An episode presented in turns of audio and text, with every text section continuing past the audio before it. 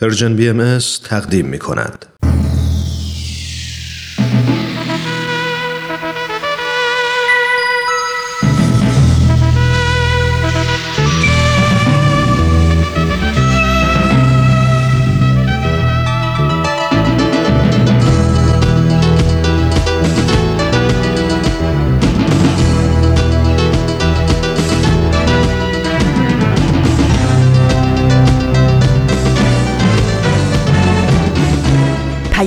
دوست.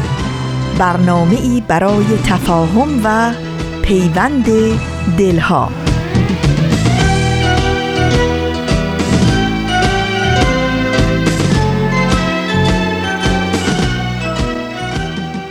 با گرمترین درودها از فاصله های دور و نزدیک به یکایک شما شنوندگان عزیز رادیو پیام دوست. در هر گوشه و کنار این دهکده زیبای جهانی که با رادیو پیام دوست همراه هستید امیدوارم تندرست و ایمن و پایدار باشید و با دلی سرشار از امید و آرزوهای خوب اوقاتتون رو سپری کنید.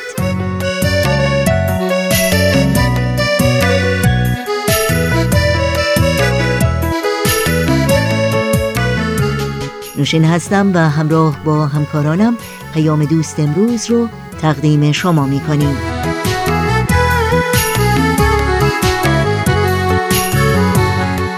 چهارشنبه نهم بهمن ماه از زمستان 1398 خورشیدی برابر با 29 ماه ژانویه 2020 میلادی رو پیش رو داریم.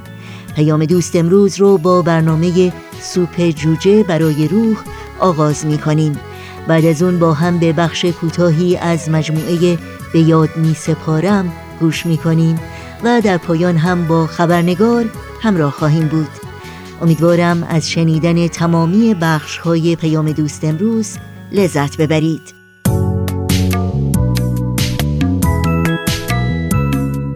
نظرها، پیشنهادها، پرسشها و انتقادهای خودتون رو هم با تلفن، ایمیل و یا از طریق شبکه های اجتماعی و همینطور صفحه تارنمای سرویس رسانه فارسی باهایی www.persianbahaimedia.org مطرح کنید و از این راه ما رو در تهیه برنامه های دلخواهتون یاری بدین.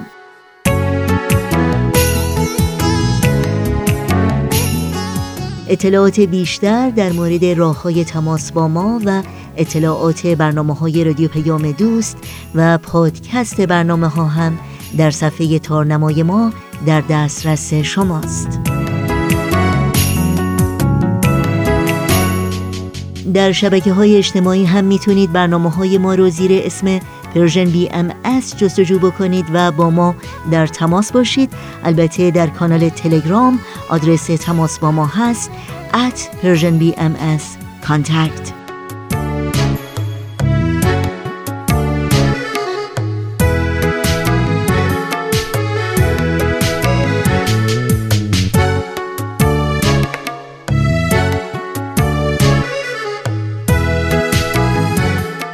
این صدا صدای رادیو پیام دوست با ما همراه باشید.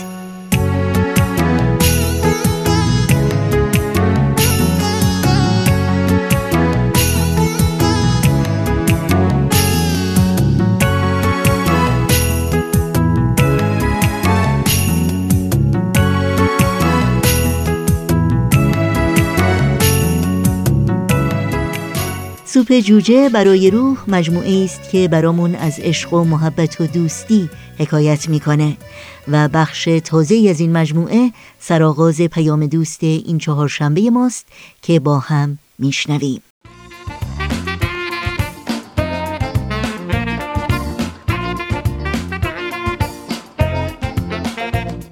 همراه های عزیز سلام. فکر می کنم که خیلی از شما با داستانهای الهام بخش سوپ جوجه آشنا شدین. مجموعه که میشنوید برگرفته از کتاب سوپ جوجه برای روح به ترجمه علی اکبر راستگار محمودزاده است. با ما همراه باشید. این داستان کاملا طبیعی با هم بشنوید.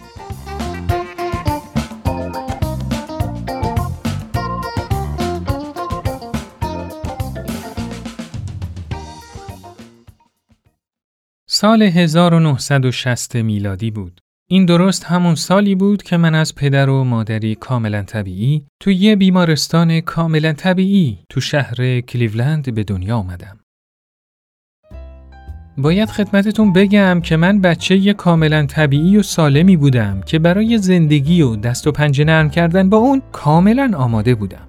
اما فقط یه طوری به دنیا آمده بودم که چند تا ایراد کوچولو داشتم. چشمام تقریبا تو دو گوشه سرم قرار داشتن و جایی که باید دماغ می داشتم فقط دو تا سوراخ وجود داشت. دست و پام مشکل داشت، مبتلا به شکاف کام بودم و یکی از پاهام از اون یکی کوتاهتر بود.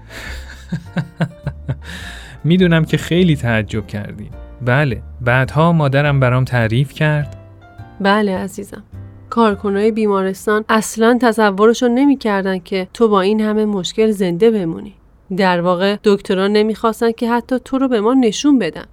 در کمال ناباوری ازمون خواستن که یه برگه رضایتنامه امضا کنیم و به قول خودشون تو رو در اختیار علم پزشکی قرار بدیم. خیلی بیرحمانه بود. اصلا فکرشو نمی کردیم. من فقط می‌تونم که شکرگزار خدا و پدر و مادرم باشم که برای زندگی من نقشه های دیگه ای داشتن. اونا قصد داشتن که منو با تمام سختی هایی که پیش رو داشتن همونطوری که بودم دوست داشته باشن و بپذیرن. اینطور که بعدا برام تعریف کردن دکترها تو جلسه ای که با هم برگزار کرده بودن به این نتیجه رسیده بودن. خب همکارای عزیزم ببینید تو هفت ماهگی این کودک ما چندین عمل جراحی انجام دادیم اما متاسفانه شش عمل اول با شکست مواجه شد به نظر می‌رسه که نباید چند تا کار رو توی یه عمل انجام بدیم. این نوزاد مثل یه پازل میمونه که ما باید هر تیکه رو تک تک کنار تیکه های دیگه بذاریم. دکتر جیمز درسته که عملای جراحی پی در پی تا حدودی موفقیت آمیز بودن اما متاسفانه ظاهر این بچه هنوز تا طبیعی شدن خیلی فاصله داره. در واقع زمانی که آماده پا گذاشتن به کلاس سوم دبستان می شدم خیلی ها نمی دونستن که من 16 بار عمل جراحی رو پشت سر گذاشتم.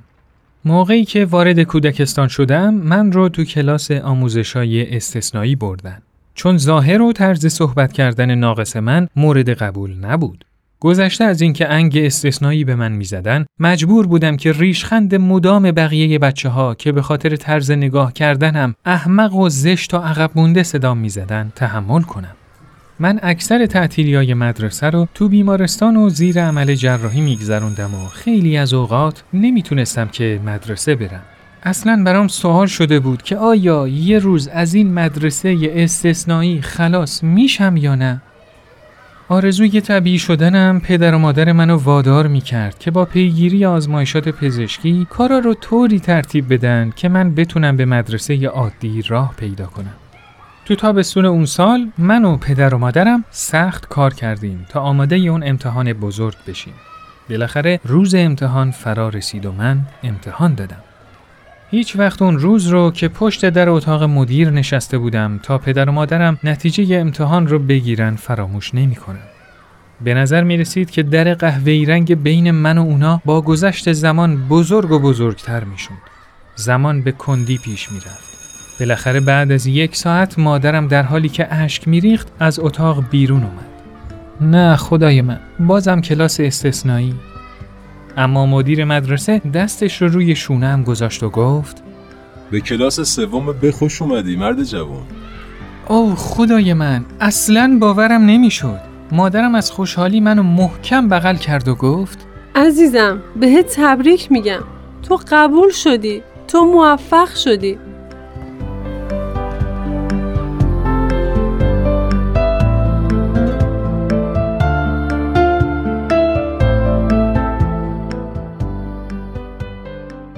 مرحله مهمی از زندگی من تو کلاس چهارم دبستان معجزه ای بود که من و والدینم در آرزوی اون بودیم. پزشکا برای بازسازی تمام صورتم پیشنهاد دادن که من تحت یه عمل جراحی کاملا تجربی به نام پیوند بافتهای استخوانی قرار بگیرم. جراحی خیلی خطرناکی بود و حدود ده ساعت تمام طول کشید. خوشبختانه من از این عمل جراحیم جون سالم به در بردم. در واقع این عمل زندگی منو به کلی تغییر داد. بالاخره دماغم شکل و شمایلی به خودش گرفت. لبم جاگذاری شده بود و چشمام به قدری به هم نزدیک شده بودن که حالت طبیعی به خودشون گرفته بودن. حالا دیگه از نظر جسمی با فصل جدیدی از زندگی روبرو شده بودم. چند سال بعد مادرم بر اثر ابتلا به یه بیماری از دنیا رفت. اما قبل از مرگ حسی از شایستگی و صلابت در تسلیم ناپذیری تو وجود من به ودیعه گذاشت.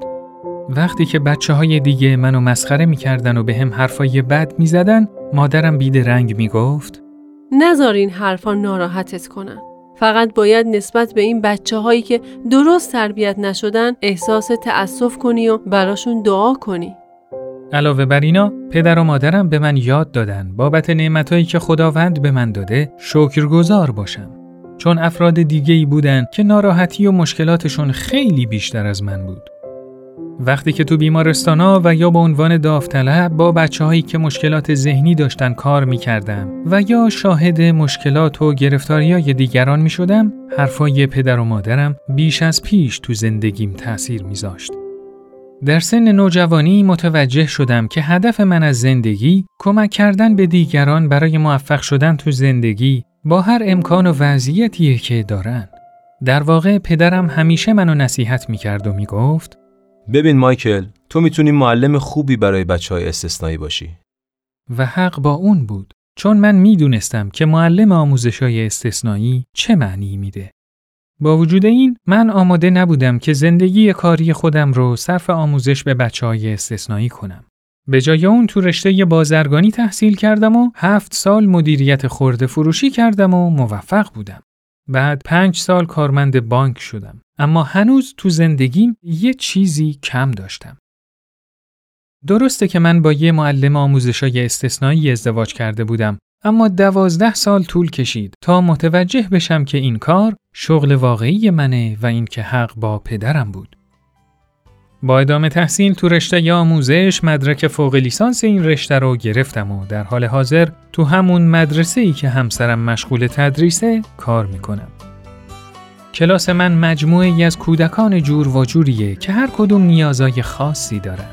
عاطفی و جسمی و ذهنی.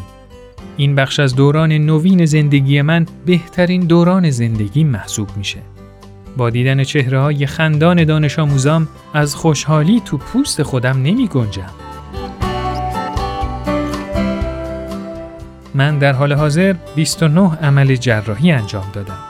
درسته که خیلی از این عملها باعث درد و رنجم شده. اما جون سالم به در بردن از این همه عمل جراحی این واقعیت رو نشون میده که خداوند از آفریدن من نیتی داره. همونطور که از آفریدن هر کدوم از انسانای دیگه قصد و نیتی داره. شاید من بچه کاملا طبیعی و سالمی نبودم. اما به لطف خداوند و افرادی مثل پدر و مادرم آماده دست و پنجه نرم کردن با زندگی هستم. شعاری که من از مادرم یاد گرفتم شعار همیشگی من تو کلاسامه. مادرم همیشه به هم می‌گفت هیچ وقت تسلیم نشو.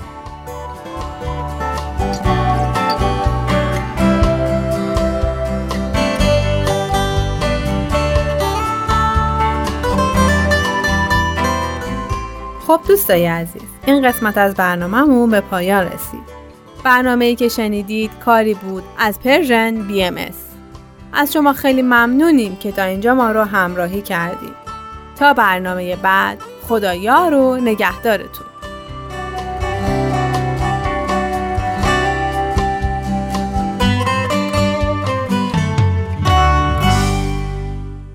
برنامه ای رو از مجموعه سوپ جوجه برای روح از رادیو پیام دوست شنیدیم. با قطعه موسیقی برنامه های امروز رو در کنار شما ادامه میدیم. زمان گر بزند آتشم به خرمن عمر. بگو بسوز که بر من به برگ نیست مباش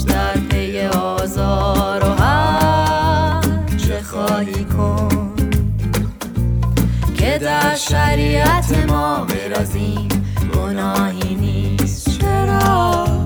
زکوی خرابات روی برتابم چرا؟ کوی خرابات روی برتابم که از این به هم به جهان هیچ رسم و راهی نیست. که از این به هم به جهان هیچ رسم و راهی نیست.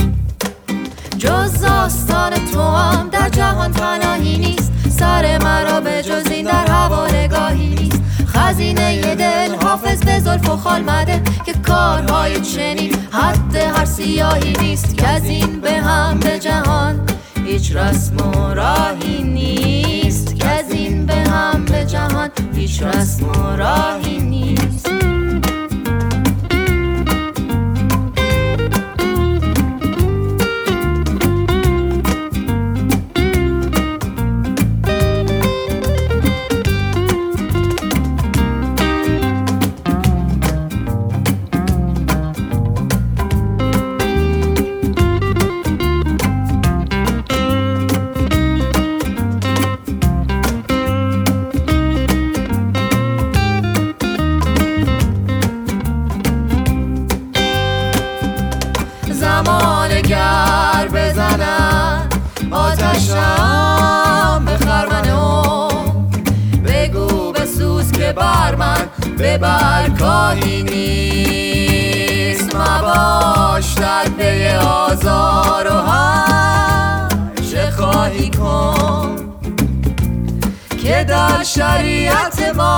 ما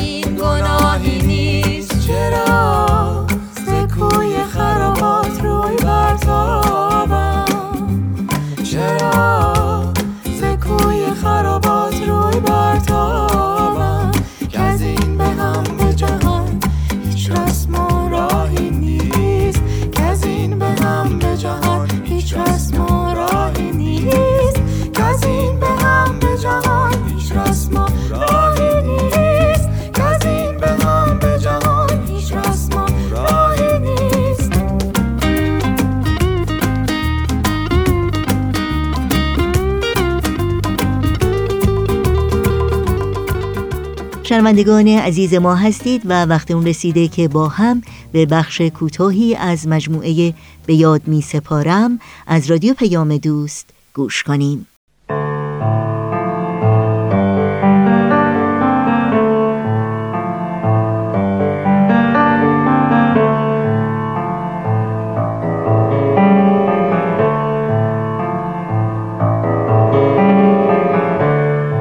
به یاد می سپارم.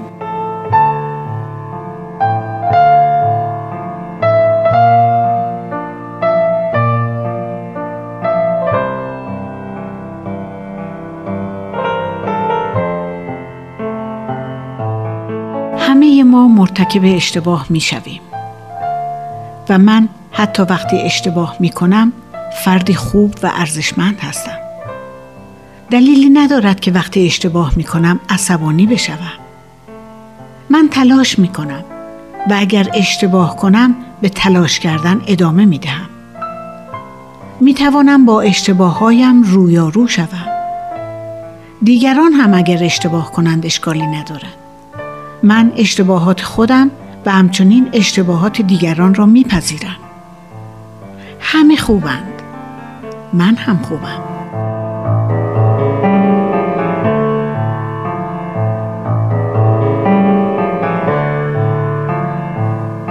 افرادی که کارهایی را انجام می دهند که من دوست ندارم الزاما آدمهای بدی نیستند. هیچ دلیلی ندارد که دیگران آنطوری باشند که من می خواهم. و هیچ دلیلی هم ندارد که من آنطوری باشم که دیگران می خواهند. دیگران همونطوری هستند که خودشان می خواهند. و من هم همونطوری هستم که خودم می خواهم. من نمی توانم اختیار دیگران را به دست بگیرم یا آنان را تغییر بدهم. آنان همینند که هستند. همه ما سزاوار احترامی عمیق هستیم.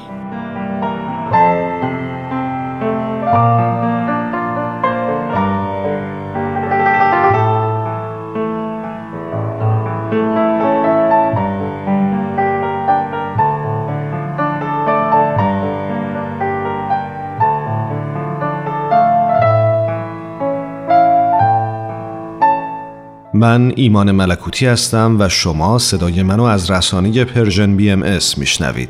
اون دسته از شما عزیزان که در ایران و اروپا از طریق ماهواره با رسانه ما همراه هستید از ابتدای ماه آینده میلادی یعنی فوریه 2020 میلادی می‌تونید به پخش 24 ساعتی ماهواره برنامه های این رسانه بر روی فرکانس تازه ماهواره Hotbird گوش کنید. اطلاعات پخش اینها هستند. Hotbird 13 B فرکانس 10949 polarity vertical. position 13 نقطه صفر E. symbol rate 27500 و ترانسپاندر 122 و FEC 3 چهارم. اما جا داره این نکته رو هم یادآوری کنیم که در هر کجای جهان که مخاطب این رسانه هستید می‌تونید به وبسایت ما به آدرس www.persianbahaimedia.org سر بزنید و یا از طریق اپلیکیشن رایگان این رسانه بی ام با پخش 24 ساعتی برنامه های ما همراه باشید.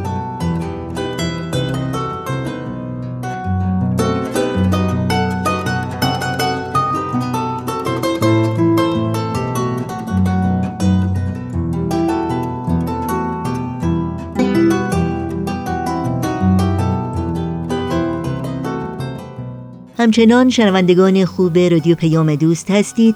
برنامه این ساعت ما خبرنگار خواهد بود که از شما دعوت می کنم همراهی کنید. خبرنگار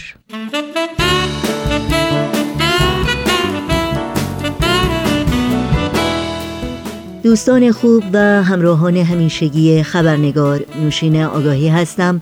خوش آمد میگم و خبرنگار این چهارشنبه رو تقدیم می‌کنم. بخش دوم گفتگوی ما با خانم بانی دوگال نماینده ارشد جامعه جهانی بهایی در سازمان ملل گزارش ویژه خبرنگار امروز خواهد بود. اما قبل از اون از شما پوزش می‌خوام که به خاطر مفصل بودن این گفتگو بخش سرخط خبرها رو در این برنامه خبرنگار نخواهیم داشت.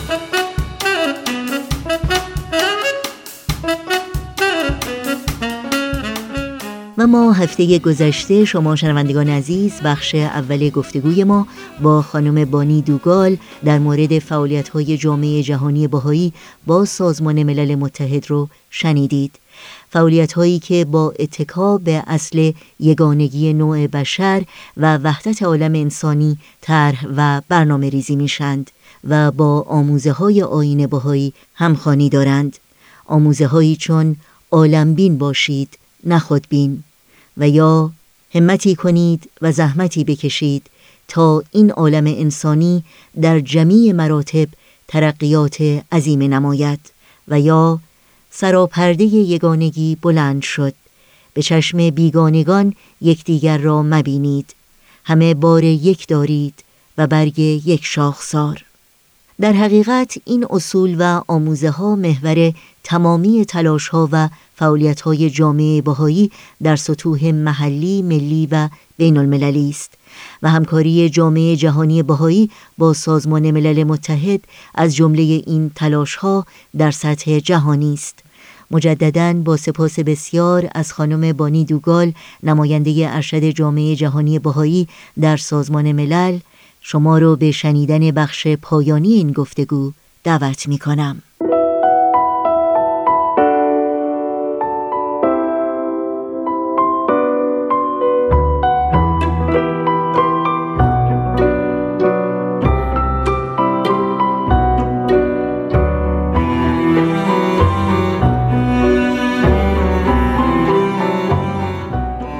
What are the measures of the United Nations چه معیارها و چه اقداماتی رو سازمان ملل به کار می‌گیره که حکومتها و یا کشورهایی که ناقض حقوق انسانی شهروندان خودشون هستند رو مسئول و پاسخگو قرار بده. Yes, so that is an interesting question because این سوال جالبیه با وجود اینکه سازمان ملل با هدف اتحاد کشورها و حرکت در مسیر ترقی و ایجاد جهانی آرام و شکوفا شکل گرفت ما شاهد تخطی کشورهای عضو از این قوانین هستیم و همونطوری که گفتم کشورها در اجرای حقوق بشر کوشان نیستند و بعضی هم به عمد از این کار سر باز می‌زنند. شماری از سازوکارها در سازمان ملل برای این منظور در نظر گرفته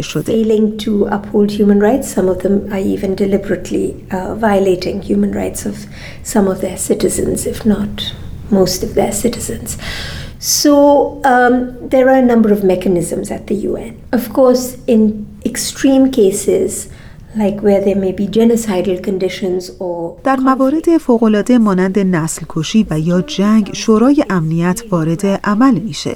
کسرت موضوعاتی که در پیش روی شورای امنیت قرار داره ماورای دستورالعمل این نهاده و حل این کشمکش ها برای 15 عضو دائمی و ده کشور انتخابی که هر سه سال تغییر می‌کنن کار طاقت فرساییه چرا که در زمان تأسیس این شورا کشمکش ها بین دولت ها بود و اکنون گروه های غیر دولتی هم اضافه شدند.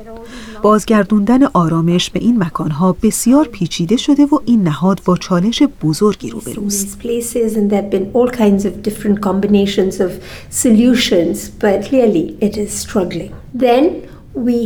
در گذشته کمیسیون حقوق بشر سازمان ملل همراه با نارسایی های انجام وظیفه می کرده ولی در سال 2005 در جریان اصلاحات سازمان ملل این کمیسیون جای خودش رو به شورای حقوق بشر داد.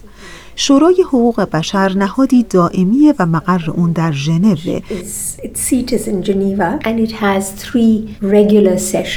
but then several temporary sessions as needed. And it's a 46 member body این شورا سالانه سه نشست از پیش تعیین شده و در صورت نیاز چندین جلسه اضطراری رو برگزار می‌کنه.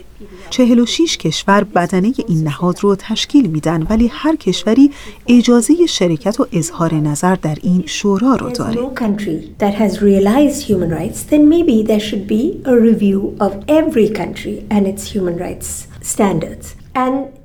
از اونجایی که هیچ کشوری در اجرای حقوق بشر موفقیت کامل نداره شورای حقوق بشر در سال 2005 سازوکاری تحت عنوان بازبینی ادواری عمومی وضع کرد تا وضعیت حقوق بشر در همه کشورها مورد بررسی قرار بگیره. در این مکانیزم هر کشور هر چهار سال یک بار برای قضاوت در برابر این شورا حاضر میشه. کشور مورد نظر فرصت پیدا می‌کنه تا مدارک لازم در زمینه اجرای حقوق بشر رو ارائه کنه و سپس جامعه مدنی و کارشناسان حقوقی کشور مورد نظر مجال اظهار نظر و ارائه گزارشی موازی رو پیدا می کنند تا موارد ضعف و یا کمکاری رو جهت بهبود به اطلاع عموم When the reports are submitted, then there is actually a hearing at Human Rights Council of the UPR of a particular country پس از تسلیم گزارشات یک جلسه استماع در حضور شورای حقوق بشر به علاوه سه کشور که نقش بررسی پرونده کشورها رو به عهده دارند برگزار میشه. این گروه تمامی توصیه ها رو جمعوری و به کشور مورد نظر ارائه می‌کنه. کشور مورد نظر پس از بررسی پیشنهادات مواردی که توان اجرای اونها رو دارن به اطلاع شورا میرسونه.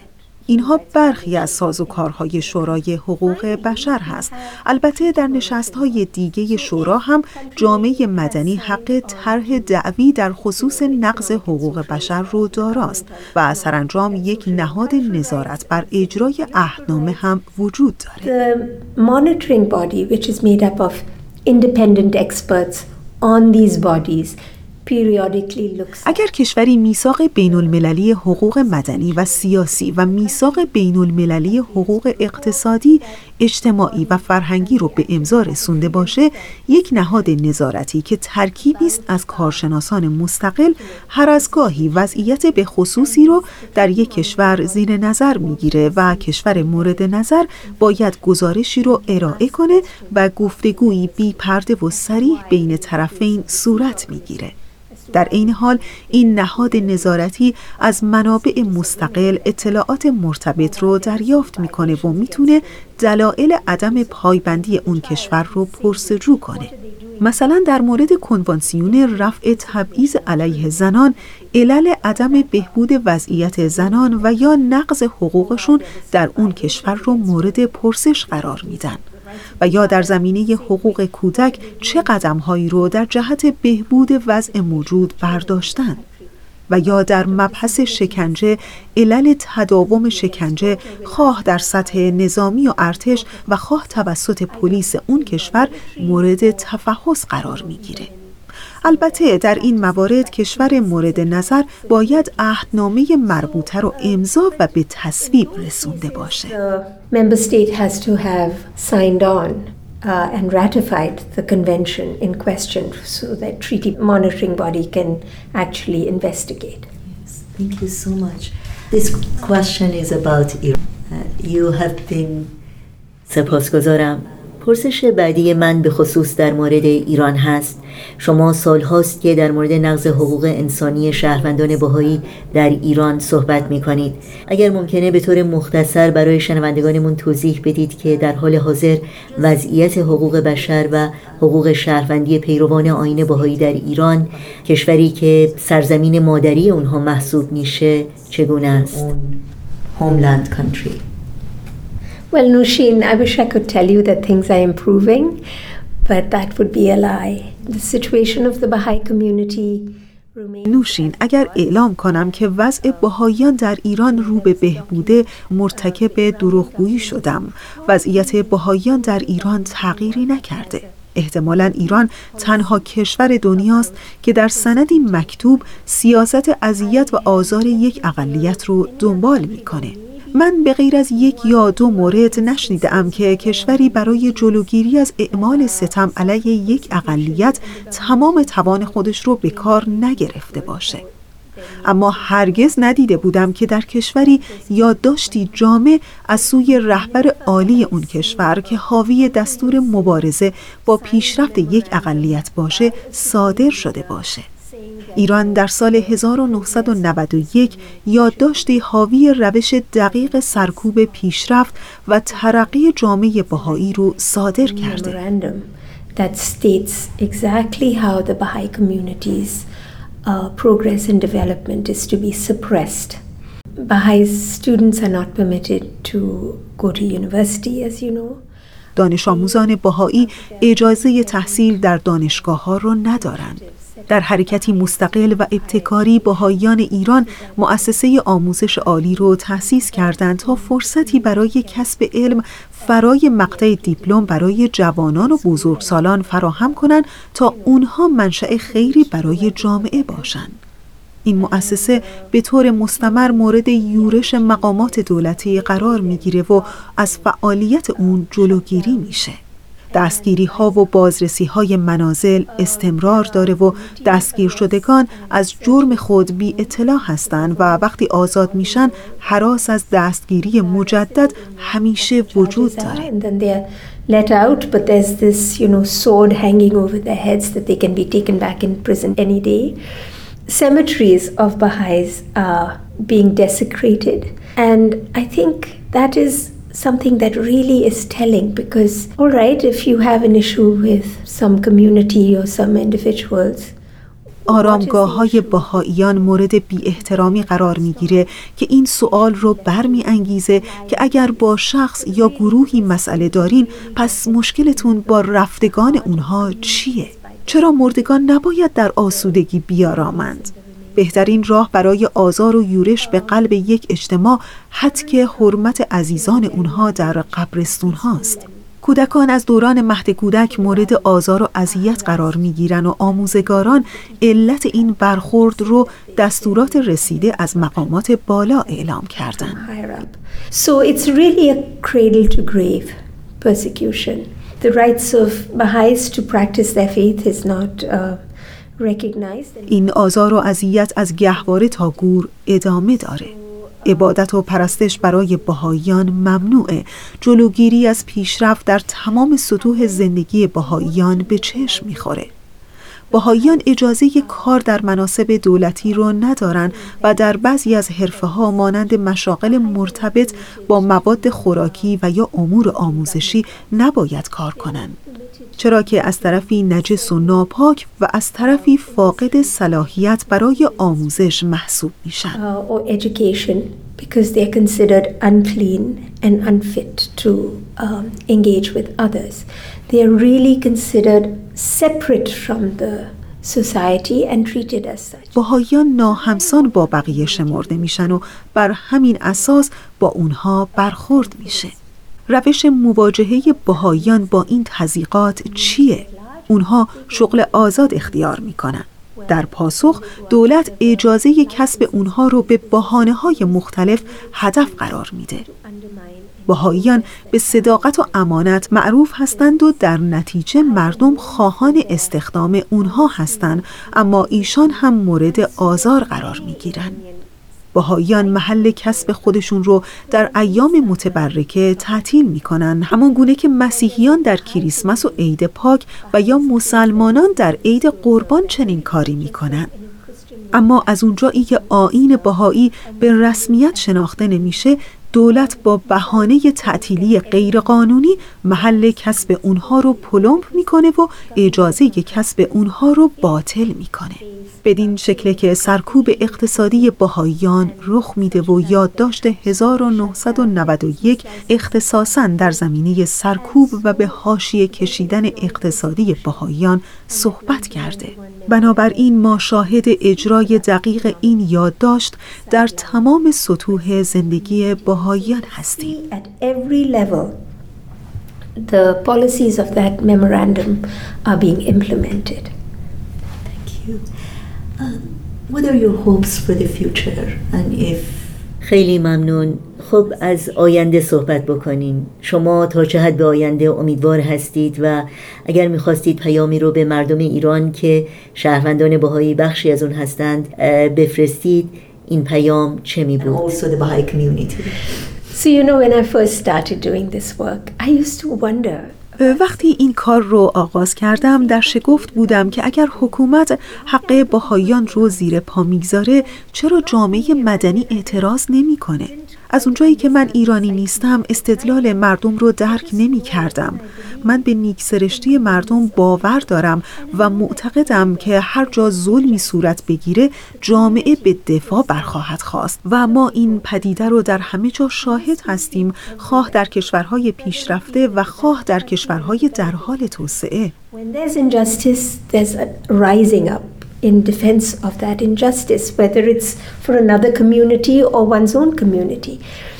And it used to puzzle me. But then I realized that there was a lot of prejudice بعد متوجه شدم که در حد بالایی تبلیغات سوء از سوی حکومت صورت می‌گیره به طوری که حتی نشریات رسمی حکومت در بهتان زدن دست دارند. So there's this sense of suspicion about this minority, what their real intentions are, because the government is saying نتیجتا یک حس سوء زن نسبت به این اقلیت ایجاد میشه چرا که حکومت این گروه رو ضد اسلام و خدا و حکومت دونسته و اونها رو جاسوس غرب و دشمن منافع ملی معرفی می‌کنه که البته همگی تهمتی بیش نیستند. بنابراین رفع این سوء زن نیازمند تماس روزمره مردم با بهاییان بود و ما اکنون شاهد بلند شدن تدریجی صدای دادخواهی مردم هستیم. اعضای جامعه مدنی و حتی اعضای سابق ساختار حکومت متوجه اقدامات نادرست حکومت شدند. اونها شاهدند که باهاییان بخش پویایی از جامعه رو تشکیل میدن. اونها ایرانی هستند و بهاییت یک آین بومی ایران هست پیروان این آین بومیان همین کشور هستند که مورد ظلم خود ایرانیان قرار گرفتند ما شاهد تعداد روزافزونی از اعضای جامعه مدنی و دولت مردان ایران هستیم که شجاعانه مخالفت خودشون رو با این رفتار حکومت اعلام می کنند. آیت الله معصومی تهرانی که خطاتی متبهر هست آثار بهایی رو خطاتی و تذهیب کرده. اون رو به جامعه جهانی بهایی اهدا و تأثیر خودش رو از ظلم به بهاییان ابراز داشته. چندی از شخصیت برجسته سیاسی هم دلاورانه بر علیه این مظالم ایستاده و سخن گفتند. از امید پرسیدید. در پاسخ من بسیار امیدوارم. زمان نشان خواهد داد و خود دولت مردان به این نتیجه خواهند رسید که آزار بهاییان جز ضرر چیزی آیدشان نخواهد کرد. زیرا که بهاییان در تمام جهان در جهت بهبود جامعه و بهروزی دولت قدم برمیدارند. You know,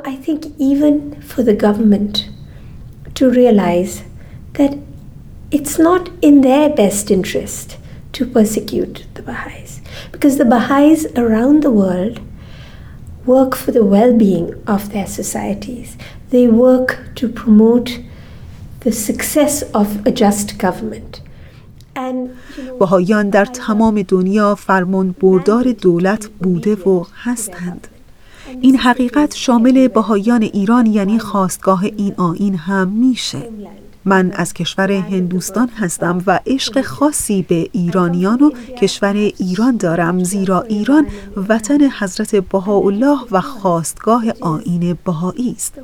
بهاییان از هر کجا باشند خواه جزایر اقیانوس آرام آمریکا و یا آفریقا عشق به ایران رو در قلب خودشون دارند مثلا در جزایر کارائیب بهاییان بومی در ستایش ایران نقم سرایی می کنند. You know, you have Baha'is in the Caribbean who sing songs in praise of, you know, the, the homeland where their faith was originated, Iran.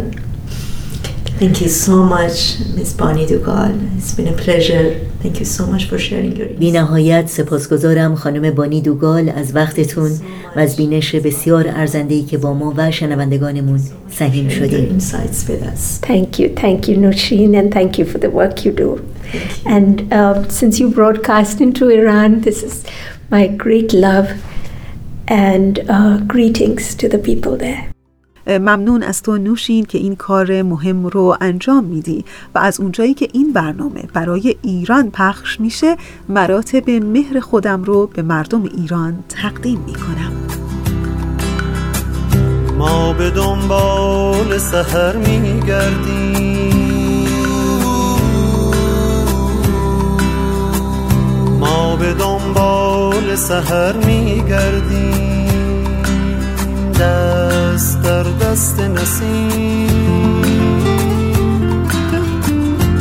دل من غرق بهار. ما به دنبال سهر میگردیم.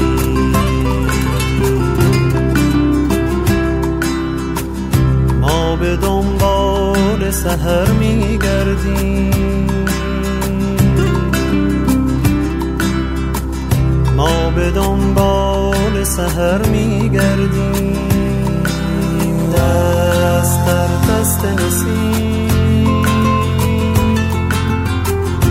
دل من غرق بهار. ما به دنبال سهر میگردیم.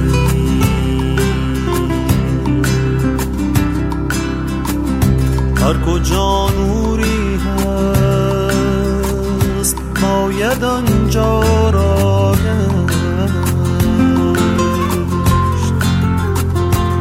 شاید آن چشمه نور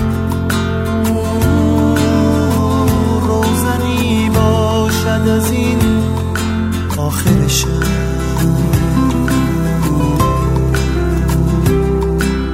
رو به سهرگاهی